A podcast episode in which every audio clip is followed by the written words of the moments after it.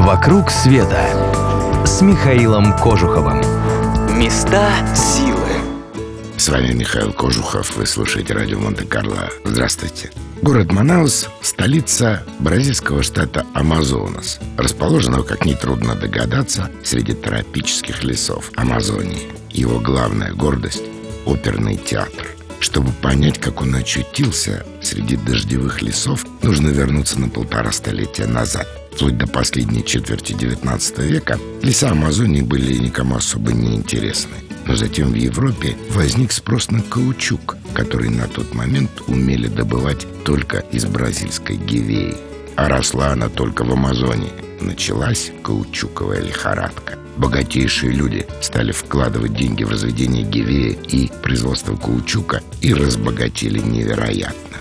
В короткие сроки Манаус, находящийся на расстоянии в тысячи километрах от побережья, куда могли добраться корабли, стал тропическим Парижем мировой столицей продажи бриллиантов. Легенды уверяют, что каучуковые короли взяли моду прикуривать сигары 100-долларовыми купюрами, а одежду свою отправляли стирать в Париж. Тогда-то и построили в Манаусе оперный театр, мало чем уступающий в отделке роскоши мировым лидерам Большому или Ласкале.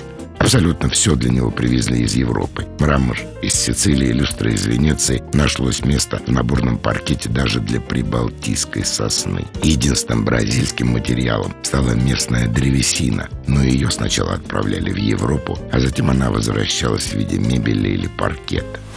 В открывшемся театре пели все мировые звезды того времени. А чтобы проезжающие экипажи не мешали зрителям наслаждаться божественными звуками, даже мостовую перед театром выложили дорогущим каучуком.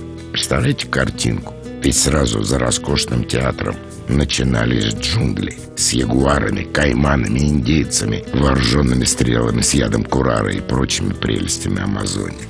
А затем, как это часто бывает, часы ударили 12, и все кареты превратились в тыквы. Какой-то ушлый англичанин вывез тайком семена Эгивеи, и в начале 20 века Великобритания стала производить в своих азиатских колониях. Манаус пришел в запустение, театр закрылся. Его задний двор зарос лианами, а купол начал проваливаться от тропических ливней. Только в начале 90-х годов прошлого века его вновь отреставрировали. Там теперь снова мощный оркестр, где работают и музыканты из бывшего СССР. Театр снова стал храмом высокого искусства а не только ностальгическим воспоминанием о прекрасной эпохе, когда надежды были высокими, а наивность исключительной.